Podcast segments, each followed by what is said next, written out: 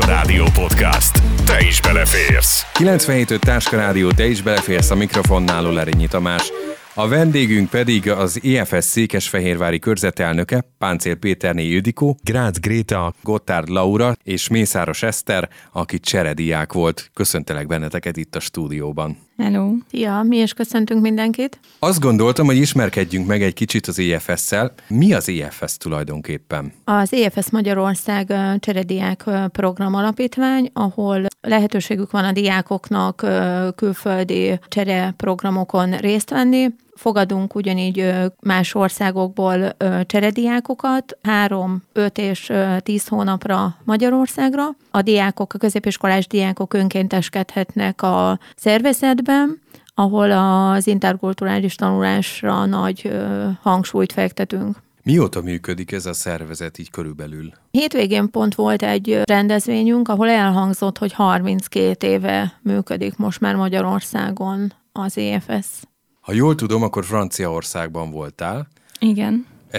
Hogy jött ez az ötlet, hogy te cserediák szeretnél lenni? Legfőképpen anyukámtól és más cserediákoktól is. A szüleim mondták, hogy nagyon érdemes kipróbálni magunkat egy idegen környezetbe és megismerni más kultúrát, és a cserediákoktól is sokat hallottam, hogy milyen külföldön, meg rajtuk keresztül meg is élhettem, hogy hogyan élnek át egy külföldi évet, szóval ez vonzott benne. Mi a folyamat egyébként, Ildikó? Tehát, hogyha valaki elhatározza, hogy cserediák szeretne lenni, akkor mit kell tennie? Hát biztos, hogy aki egy ilyen elhatározásra jut, az beszélt már, találkozott olyan diákkal, családdal, akinek a középiskolás korosztályú diákja kiutazó volt, és az első kedveket onnan kapják mindig, hogy beszélnek olyan diákokkal, akik kiutazók voltak. Egyébként az afs.hu oldalunk az egy nagyon szuperul napra készen karbantartott oldal, úgyhogy nagyon sok információt onnan bárki tud szerezni a kiutazással kapcsolatban, és ott egy első regisztrációt megtesz a diák, onnantól már az irodai dolgozók felveszik vele a kapcsolatot, és akkor onnan már kaphatja az információkat, kérdezhet, és különböző infoesteken, kiutazás, toborzásokon már részt tud venni. Eszter, a te esetedben hogy volt? Megszületett az ötlet, és aztán mi volt a következő lépés? Kiválasztásra mentem el, ahol egy hétvégén keresztül folyamatosan feladatokat csináltunk az önkéntesekkel, vagy éppen egy motivációs levelet kellett megírnunk, hogy miért szeretnénk kimenni, és ez a hétvége során kiválasztottak minket, hogy alkalmasak vagyunk a kiutazásra, és ezután megkaptuk ezt a levelet, és utána meg is indulhatott az országválasztás. Egyébként hány országba lehet menni, vagy milyen országokba lehet menni? Nagyon széles a palettánk ezzel kapcsolatban. Szinte minden európai ország választható, és azon kívül is most éppen vannak diákjaink Argentínában, Kosztarikán, Japánban, szóval tényleg nagyon, nagyon sok országban. És nagyon sok igényt tudunk is teljesíteni, mert nagyon sok külföldi partnerrel állunk nagyon jó kapcsolatban. Ez hogyan működik így a tapasztalatok alapján, hogy a diákok azt az országot választják ki, ami mondjuk az államországok, hogy oda mindenképpen el szeretnének jutni, vagy mondjuk egy diák franciául tanul, és akkor azt gondolja, hogy sokkal perfektebb akar lenni a nyelvből, és akkor elmegy mondjuk egy francia nyelvterületre? Hát nagyon egyéni ez is, mert hogyha tényleg valaki azt választja, hogy na én most minden áron a francia nyelvet szeretném nagyon jól megtanulni egy olyan közegbe, ahol napi szinten használhatom, akkor természetesen úgy választ magának országot, ahol ezt lehetővé teszi. De volt már diákunk, aki úgy jött, hogy inkább a kultúra vonzotta egy-egy országba. A te esetedben, Eszter, hogy volt? Engem mindkettő vonzott. Egyrészt franciát tanultam, másrészt szerettem volna megismerni közelebbről a francia kultúrát, az ételeket és az ott élő embereket. És amikor eldőlt, hogy Franciaország lesz, akkor mi volt a következő lépés? Te tudtad, hogy hova fogsz menni, vagy ez egy hosszabb folyamat volt, amíg mondjuk meglett az a család, ahova mehettél? Franciaországon belül nem én döntöm el, hogy hova szeretnék menni, hanem a fogadó családtól függ, aki engem kiválaszt. Magamról készítek egy bemutatkozó dokumentumot, és az alapján a családok kiválasztják a diákot. És erről értesítenek téged, vagy az IFS értesíti a diákokat arról, hogy akkor van család, és lehet kiutazni? Az IFS-en keresztül kapja meg a diák az információt, és akkor ő is olvashat már a családról, aki kiválasztotta őt egy ilyen kis bemutatkozó, szintén dokumentumból, amit leírt magáról a család. Ha valaki cserediák szeretne lenni, akkor ez hogyan működik anyagilag? Ki és mit fizet? Illetve a családok, hogyha valakit vendégül látnak, akár egy teljes évre külföldről, akkor ők ezért kapnak valamit, vagy teljesen önkéntes alapon működik? Hát mondhatjuk azt, hogy teljesen önkéntes alapon működik, mert a menza díját fizeti az EFS a Magyarországra érkező diákoknak az iskolába, hogyha menzáznak, annak a számláját, azon kívül a családok más segítséget pénzben nem kapnak. És a kiutazók részéről van valamilyen többletköltség? Tehát, hogyha egy cserediák szeretne kiutazni, akkor ez neki teljesen ingyenes, vagy a családjának kell valamit fizetnie ezért? A család fizet, a kiutazó diáknak a családja fizeti ennek a programnak a költségét. Ez országonként, programhosszanként változó. Erről is nagyon részletes tájékoztatás fent van az EFS-nek a honlapján, mert ugye itt egy egész komoly biztosítást kötnek a diák részére, és ugye a repülőjegyárak, stb. Az iskolai költségek, úgyhogy ezt a kiutazónak a családja fizeti. Említetted azt, hogy programhoz. Én azt gondoltam először egyébként, hogy ez általában egy teljes év, de ezek szerint ez nem így van. Milyen időszakokra lehet, milyen időtartamokra lehet kiutazni? Nem, valóban több programhoz lehetőség van. Természetesen az átlag az, aki augusztus végén érkezik Magyarországra, és a tanév után még egy-két hetet itt tud tölteni, július első hétvégén utaznak haza. Érkeznek olyan diákok, akik augusztusban jönnek, és csak 3 hónapot vállalnak.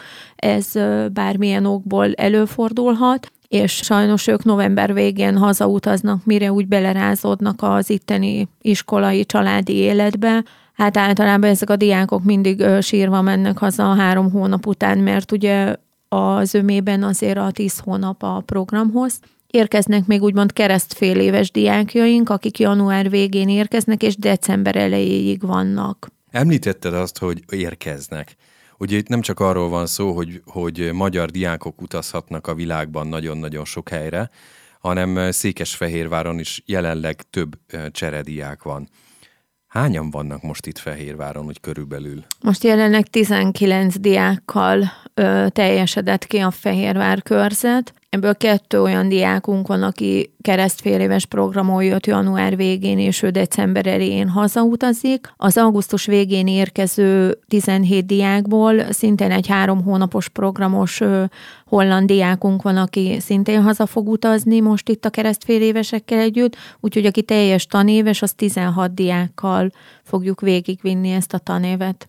Ők hogy kerülnek Fehérvárra? Hát itt a Fehérváron élő és a Fehérvár környéken élő családok, akik kiválasztják a diákokat. Szintén azok alapján, mint ahogy egy diák szeretne kiutazni, hogy akár egy bizonyos kultúrával szeretnének megismerkedni a családok, vagy egy bizonyos nyelvterületről érkező diákot szeretnének az otthonukba fogadni, és ez alapjának is bemutatkozó lyuk alapján választják ki a családok, hogy ki fog a család részévé válni ez alatt a 10 hónap alatt. Ez hogyan működik, hogy vannak olyan családok, gondolom, ahol egyrészt fogadnak egy cserediákot külföldről, és aztán a saját gyermeküket meg mondjuk elküldik valahova a világban, vagy ez szintén gyakori, hogy valaki azt mondja, hogy ők csak egy cserediákot szeretnének vendégül látni egy évre, de a saját gyerekük meg ne menjen sehova. Hát mindegyik variációval találkozunk. Vannak olyan családok, ahol igen, valóban a saját gyermek nem szeretne kiutazni, ő azzal, hogy fogadó tesója lesz egy külföldi diáknak, ő ezzel kíséri azt, hogy megismer egy másik kultúrát, vagy éppen nagyon jól tud otthon, akár angolul, vagy bármilyen nyelven beszélni a fogadott diákjával. És akkor vannak, igen, akik kiutazik a diák, és addig a felszabadult szobába a család fogad egy cserediákot, vagy éppen megvárják, még hazaérkezik a diák, és akkor utána szintén, mivel ő is cserediák volt, fogadott tesó volt egy külföldi családnál, ő is szeretne a családjába egy fogadott testvért. Gréta, hogyan jött az ötlet, hogy Peruba mész? Ez egy teljesen random ötlet volt. Nem volt egyébként elképzelésem arra, hogy hova szeretnék menni, csak azt tudtam, hogy spanyol nyelvterületre, és a választható országok között megláttam Perút, és rögtön beleszerettem. Nem tudom, jött egy érzés, hogy nekem oda kell mennem. És mi kellett ahhoz egyébként, hogy Peruba utazz? Kellett mondjuk spanyolul tudni, vagy ilyesmi? Nem volt semmi ilyen kritérium, hogy mi kell hozzá, csak be kellett, hogy válogassanak, és ennyi. Miután megtudtad, hogy mehetsz, akkor rögtön volt családod, vagy csak azt tudtad meg, hogy akkor mehetsz az országba, és akkor még bizonytalan volt, hogy hogyan tovább? Azt tudtam, hogy mehetek, ugye megkaptam az e-mailt, és szerintem a kiutazásom előtt kb. Másfél héttel kaptam családot, szóval, vagyis akkor jött meg az e-mail, hogy van egy családom, úgyhogy izgultam, hogy lesz-e, de végül lett. Jó, egy kicsit tekerjük vissza az időkerekét még. Mesélsz nekünk, hogy milyen volt a megérkezés? Reptéren ugye megérkeztünk, és elég stresszes volt, mert senkit nem találtam, aki ugye AFS-es. Kicsit féltem, hogy így hogy lesz, mi lesz, de végül odajött hozzám egy lány, megkérdezte, hogy esetleg én is AFS-szel vagyok-e. Mondtam, hogy igen, aztán még találkoztunk a többiekkel, egyébként 6-an voltunk, szóval nem egy nagy csapat volt.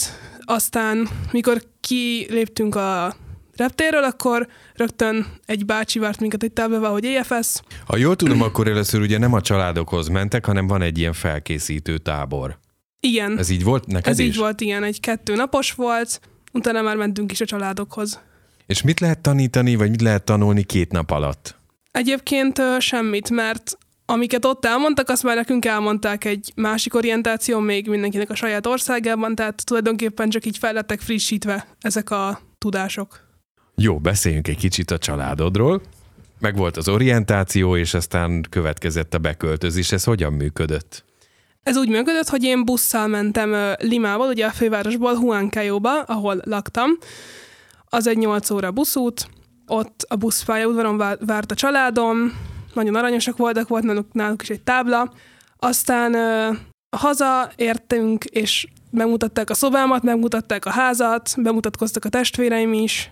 Volt egy vacsi, ahol kicsit jobban megismertük egymást. És ön 1-10-es skálán mennyire voltál fáradt egyébként? Mert utaztál rengeteget nyilván Budapestről Peruba, Limába, és aztán utána még egy 8 óra buszutazás következett. Egyébként meglepő módon nem voltam fáradt, szóval csak így kimerült voltam, de fáradt nem. És Gréta, megérkezésed után mi volt a legszembetűnőbb különbség Peru és Magyarország között? Az egész élet egyébként az, hogy mennyire lazák a perúiak, mennyire ez a lesz, ami lesz, gondolkodás van náluk, tehát semmit nem terveznek előre. Akármit kérdeztem, az volt a válasz, hogy nem tudják. Egyébként a beilleszkedés nem volt nehéz, mert nagyon barátságosak, tehát nagyon könnyen be tudtam illeszkedni. Sajnos az iskola az csak 4 hónap volt, mert amikor megérkeztem, akkor online oktatás volt, ezért elég nehéz volt barátokat szereznem ugye így online. De amikor kinyitott a suli, akkor azért lettek barátaim, úgyhogy könnyű volt. És a környezet maga az mennyiben tért el az itthon megszokottaktól? Nagyon eltért, teljesen más a város, teljesen más a közlekedés. Például nem megszokottak a buszok, legalábbis Huancayóban, hanem ilyen kis buszok vannak, amit leintesz, és megáll, és elvisz téged oda, hova szeretnéd. Tehát ez is furcsa volt elsőre, de aztán hozzászoktam. És maga az iskola, mert mondtad, hogy aztán jártál iskolába is, milyen volt? Ez egy ugyanolyan magániskola volt. Nagyon hasonló volt az oktatás, hasonló volt a tanár-diák kapcsolat. Az óráim azok úgy voltak, hogy 2 szünetem volt egy nap, és mikor vége volt egy órának, akkor ugye nem volt szünet, hanem csak tanárváltás. Uh-huh. És így volt 2 darab szünetem. Egyébként mennyi idő kellett ahhoz, hogy... azt tud mondani, hogy oké, most már nagyjából mindent megértek, amit mondanak nekem. Szerintem ugye a suli ugye elkezdődött így rendes oktatásban, 1,5 hónap után már úgy értettem mindent. Mi az, amit hazahoznál onnan, és beépítenéd ide a magyarországi életedbe? Egyértelműen a gondolkodásmód. Az, hogy sosem stresszelnek semmin, ez nagyon tetszik. És ezen kívül valami? Tehát mondjuk az ételek közül, amit ott megszerettél? Ó, hát igen, van egy ételük, ez a csaufa, ez egy főtt rizs tulajdonképpen különböző húsokkal, zöldségekkel, úgyhogy ezt mindenképpen.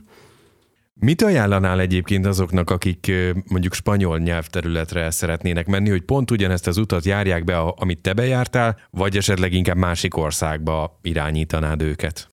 Perúban mindenképp szerintem megéri elmenni, mert nagyon különleges, gyönyörű ország, és szerintem újra csinálnám én is ezt az egészet, szóval nem ajánlanék mást senkinek. Ildikó, a családoknál ez hogyan működik, hogy rögtön szerelem van első látásra, és akkor a vendégdiák azonnal a családra talál és fordítva, vagy általában inkább menet közben derül ki, hogy be tud-e illeszkedni az adott családba a cserediák? Hát az önmében igen, menet közben derül ki, de mivel a diákoknak a bemutatkozó dokumentuma nagy részében tartalmaz egy ilyen 50-60 másodperces bemutatkozó videót is, volt már család, akit az a bemutatkozó videó fogott meg, és azt mondta, hogy teljesen mindegy, mit ír magáról, én őt szeretném. Aztán van, mikor megérkezik a diák, és akkor indul be az a kölcsönös szimpátia, amivel aztán a 10 hónapot együtt tudják tölteni. Az AFS egyébként tud segíteni, hogy ez a kapcsolat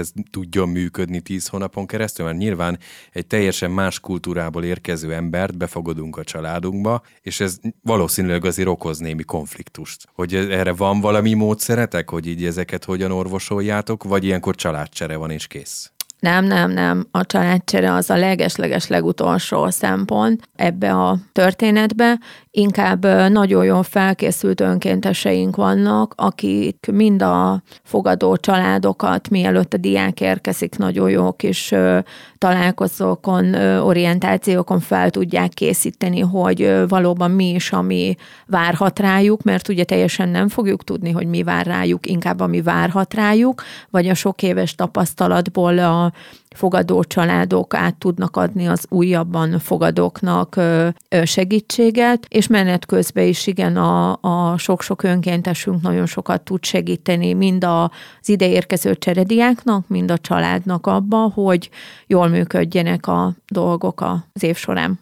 Ha most valaki a magyar családok közül kedvet kapott, hogy mondjuk egy tájföldi diákot vendégül lásson egy évre, akkor mi a folyamat, mit kell tenniük? Hát szintén nagyon jó, hogyha a honlapunkon regisztrálnak, hogy érdekli őket a cserediák fogadás, és akkor onnan már felvesszük velük a kapcsolatot. Ha Fehérvárról van szó, akkor általában én felveszem a családokkal a kapcsolatot, beszélgetünk, és tavasszal, amikor érkeznek ezek a diákoknak az anyagja, akkor már tudok abba segíteni, hogy a saját megálmodott kis cserediákjukat kiválasszuk, aki augusztusban meg fog érkezni hozzájuk. És mik a feltételek? Tehát, hogy kell, hogy mondjuk saját szobája legyen, vagy akár össze lehet rakni a magyar tesóval, vagy van-e bármi olyan paraméter, aminek meg kell felelni? Hát egy rövid szlogánként azért az AFS szokta hirdetni, hogy egy ágy és egy teríték az asztalon, és sok-sok szeretet. Ezért nem feltétel, hogy külön szobája legyen a cserediáknak, lehet a tesóval is egy szobába. A külön ágy azért az praktizálni szokott benne, és az, hogy egyel többen élnek otthon a családban. Mi a legviccesebb történet, ami így az elmúlt időszakban történt? Volt valami olyan surlódás, amit ilyen nagyon viccesen sikerült végül is elrendezni? Hát most egy teljes konkrét példát nem tudok említeni, de mindig vannak, és ez általában egy kicsit a nyelvtudás hiányából szokott inkább fakadni, hogy félreértik egymást, de hál' Istennek komoly összezörrenések, problémák, azok ebből nem szoktak lenni, hanem igen, viccesre megy inkább el a dolog, és akkor a fogadó családok nagyon sokáig emlegetik azt a szituációt. Eszter, Franciaországban voltál, Laura pedig Belgiumban jártál. Hogy zajlott ez? Azt már tudjuk, az előzőkben Eszter elmesélte, hogy ő mindig is Franciaországba szeretett volna menni. Neked, Laura, ez hogy működött? Hát nekem ez nagyon bonyolult volt, mert először Amerikába szerettem volna menni, hogy angol tanuljak, mert hát ugye az a legfontosabb nyelv, az ilyen világnyelv, de aztán az iskolába tanulok franciául is, és ezért úgy döntöttem, hogy inkább azt folytatom, mert az angolt azt amúgy is fel lehet javítani bármilyen országban, tehát így is javult az angolom, úgyhogy végül Belgium francia részére esett a választás. Hogy zajlott egyébként, amikor megvolt az, hogy mehettek, megírtátok a bemutatkozót, mert hogy azt már tudjuk, hogy kell írni egy bemutatkozót, meg akkor videót is csináltatok magatokról? Igen, így van. Mi volt a videóban, mit mondtatok? Hogyan adtátok el magatokat? Én személy szerint megpróbáltam franciául beszélni a nulla francia tudásommal, és bemutatni magamat 5 alapmondatban, hogy ki vagyok, honnan jöttem, hány éves vagyok, és miért szeretnék Franciaországba menni. Hát én teljesen angolul csináltam, amit így utólag visszagondolva elég jól tettem, mert az akcentusom az borzalmas lett volna. De egyébként igen, én is így pár szóban bemutatkoztam. És ez hogy van utána, hogy így reménykedsz, hogy oké, remélem, hogy jó voltam, meg szimpatikus voltam? Igen, így. Igen, ezután jön a nagy várakozás, akár lehet, hogy először csak hetek, aztán hónapok, és végül lehet, hogy csak augusztusban kerülsz kiválasztásra, amikor pedig nagyon örülsz annak, hogy egy családnak megtetszettél, és fogadni akarnak egy évre. De hogy tudtad meg? Emlékszel a pillanatra? Nem emlékszem pontosan, de tudom, hogy nekem tényleg augusztus utolsó napjaiban lett meg a családom, amiben pedig már elég közel van a kiutazás napjához. És ez a családdal, ez hogy működött, hogy így abszolút simán elengedtek, hogy menjél kislányom, szevasz, vagy ez azért nem volt ilyen egyszerű, és rá kellett őket beszélni, hogy jó lesz ez? Hát nekem apukám ajánlotta ezt az egész kiutazást, úgyhogy nekem ebben szerencsém volt, hogy ők végig támogattak, és mellettem álltak, úgyhogy...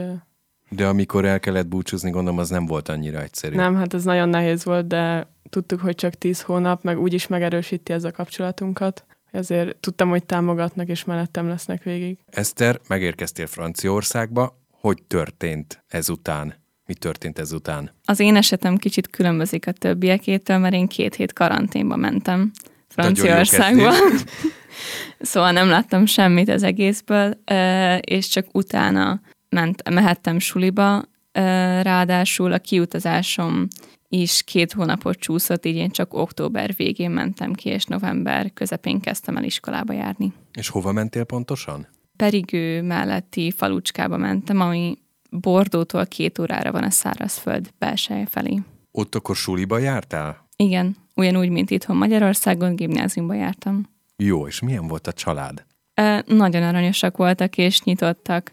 Mindenben segítőkészek voltak. Próbáltak mindent kézzel-lábbal elmagyarázni, mert nem tudtak angolul, franciákhoz hűen. Szóval érdekes volt az elején, de aztán nagyon megszerettük egymást. Laura, neked könnyű volt így a beilleszkedés? Hát szerintem viszonylag igen. Nyilván voltak nehezebb pillanatok, amikor én sem értettem franciául, ők pedig nem tudtak angolul, de szerintem egész jól ment. Mesélsz róluk egy kicsit, hogy ez egy 4 fős család, 5 fős család?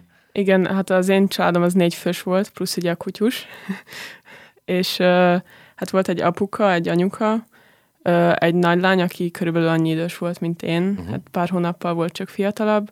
Volt egy fiúfogadó tesóm, aki egyetemre járt már, tehát ő csak hétvégente volt otthon, és ugye volt a kutyus. De segítség volt az, hogy a lányjal egy iskolába jártam, nem ugyanabba az osztályba, de egy iskolába, úgyhogy ez így azért segítette a kapcsolatunkat. És rögtön, amikor kiértetek, akkor elkezdődött a suli, vagy volt valamilyen olyan program, ami segített egy kicsit beilleszkedni? Hát nekem volt orientációm, ahol azért elmondták, hogy az iskolában mire számítsak. Utána meg volt pár napom még otthon a családdal, ott is szintén elmondták, hogy ugye, mint említettem, a lány fogadótesóm egy iskolába járt velem. Szóval ő is így elmondta nagyjából, hogy mire számítsak, és akkor utána így nagyon könnyű volt már az iskolába. És hát nem nagyon könnyű, de könnyebb volt, mint hogyha csak így bementem volna minden tudás nélkül.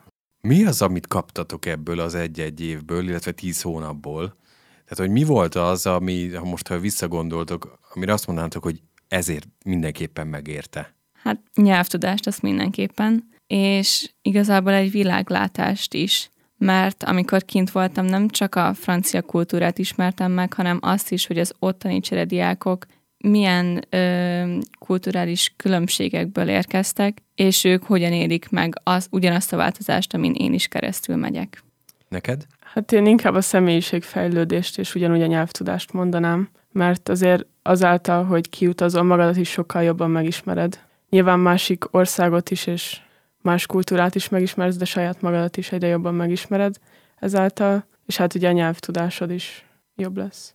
Volt egyébként olyan pillanat, amikor azt éreztétek, hogy most annyira honvágyatok van, vagy hiányzik az itthoni család, hogy már pedig akkor hazajöttök, vagy abszolút mesés volt az egész? Nem, van sajnos ilyen mélypont, néha több is, amin túl kell esni, és ott pedig a család támogatott is engem egy-egy ilyen mélypontnál, mármint a kinti fogadó családom. Szóval nem kell ettől megijedni, ez vele jár. Neked is volt? Nekem is volt, nekem szeptember első 2 hete volt nagyon nehéz, de ott azért nem akartam hazajönni, csak tudtam, hogy ezt most nem tudom, miért vállaltam be, meg decemberben is volt egy ilyen, akkor viszont azért gondolkoztam rajta, hogy hazajövök, vagy hogy lerövidítem a programomat, de aztán örülök, hogy nem tettem meg, úgyhogy... És hogyan jutottatok túl? Tehát, hogy mit tudod mondani mondjuk a család, hogy így jobban érezd magad ott? Nekem az segített, hogy oda koncentráltak engem. Azt mondták, hogy kössem le magam olyan dolgokkal, amik oda kötnek engem, mármint Franciaországhoz, és ez segít koncentrálni a jelenbe. Hát nekem a barátaim voltak olyanok, hogy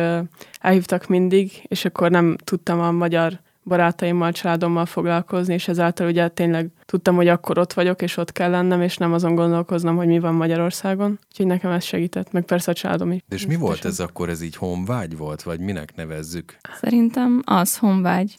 Én hiányoltam azt, hogy mit csinálnék most, hogyha otthon lennék. Én nekem is az, hogy tudtam, hogy mi van itt Magyarországon, és hogy ez milyen kihatással lesz az itthoni életemre. Volt olyan pont egyébként, amikor ez így átfordult?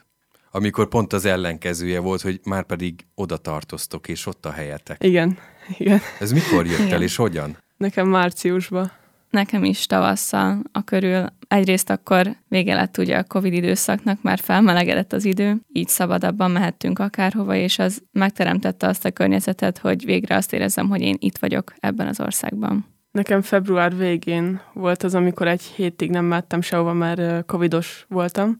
És hát én ott rájöttem, hogy hát én pedig itt akarom élni az életemet, hogy itt azért itt is hiányzik minden, tehát hogy nem mentem iskolába, az is hiányzott, és akkor utána már itt teljesen máshogy álltam az egészhez. És milyen volt ott hagyni Franciaországot, meg Belgiumot? Hát nagyon szomorú. Nekem még most is hiányzik, mert ugye 5 hónapja jöttem haza, és azért itthon is nagyon sok minden változott, és teljesen máshogy jöttem vissza, mint ahogy elmentem, úgyhogy azért ez is egy idő volt feldolgozni. Igen, szomorú és boldog pillanat is egyben a hazautazás, mert sajnálod, hogy ott kell hagynod azt az országot, utána meg boldog vagy a reptéren, amikor meglátod a családodat, aki rád vár. Jó, varázsoljunk egy kicsit. Elhozhatsz Franciaországból, illetve elhozhatsz Belgiumból 1-2 dolgot ide Magyarországra. Nem feltétlenül tárgyakra gondolok csak, hanem akármire. Jó? Mi az, amit elhoztok? Mi legyen itt is? Én talán szerintem a tanár-diák kapcsolatot mondanám, mert Belgiumban nagyon, nagyon jó volt a tanár-diák kapcsolat, tehát ilyen hétköznapi dolgokról is nagyon jól tudtunk beszélgetni, és meg volt tényleg az a kapcsolat, talán Amerikában is ilyen szerintem, hogy így nem csak tanár-diák, hanem mind barátok is tudnak együtt beszélgetni. Bennem is szintén felmerült az oktatás, mert nagyon megtetszett, és szerintem egyes elemeit Magyarországra is nagyon jól át lehetne hozni. Tudsz mondani konkrét példát, hogy mi az, amint téged ott megfogott? Ott leginkább minden egyes tantárgy esetében a véleményedre voltak kíváncsiak. Nem arra, hogy te tudod lexikálisan az adott évszámot, hanem hogy meglátod az összefüggéseket, és el tudod mondani azt, hogy hogyan vélekedsz a dologról. És a franciákról úgy magukról pedig a meggyőzni akarást tudnám említeni, mert olyanról is meg tudnak győzni, ami lehet, hogy nem is igaz, csak annyira jól elő tudják adni, hogy elhiszed. Tartjátok egyébként az ottani fogadó családotokkal a kapcsolatot? Igen, azóta is többször levelezünk, vagy WhatsAppon tartjuk a kapcsolatot, illetve most tavasszal vissza is mentem 1 hétre hozzájuk, egy kis nyaralásra. Én is tartom velük a kapcsolatot, de ugye én még csak 5 hónapja jöttem haza, úgyhogy én majd karácsonykor tervezek visszamenni, de mi videócsetelünk is, írogatunk is, úgyhogy megmarad hál' Isten ez a kapcsolat. Sokszor hallottam egyébként, hogy a magyar cserediákok, mármint hogy a Magyarországon lévő cserediákok anyának meg apának szólítják a fogadó szülőket. Nektek ez hogy volt? Keresztnév vagy anya-apa? Hát nekem keresztnév volt. Voltak olyan szituációk, amikor anya-apa volt, meg nagymama, nagypapa, de inkább keresztnév volt a jellemző. És neked, Eszter? Nekem is inkább keresztnév, valamiért nem fogott meg az, hogy én anyának meg apának szólítsam őket franciául. Mit tudnátok azoknak mondani, akik gondolkodnak azon, hogy cserediákok legyenek, miért legyenek cserediákok? Azért, mert a cserediákság által meg tudják ismerni az adott országot mélyebben, mint mondjuk a Wikipédiáról. Másfelől Magyarországot is jobban megismerik, mivel ott mindenki azt kérdezi tőlük, hogy mesélj valamit az országodról, mondjál valamit, és lehet, hogy olyan dolgokat kérdeznek tőled, amit alapjáraton nem tudnál, ezért utána nézel, és te is többet megtudsz Magyarországról, mint addig. Igen, hát szerintem is ez, hogy Magyarországról is megtudsz sokkal több mindent, mert tényleg tőlem is kérdeztek olyanokat, hogy csak így néztem, hogy most mire kíváncsi akkor. És a személyiségfejlődés is nagyon fontos, hogy ugye saját magadat is jobban megismered, és szerintem sokkal jobban kinyílsz a világ felé.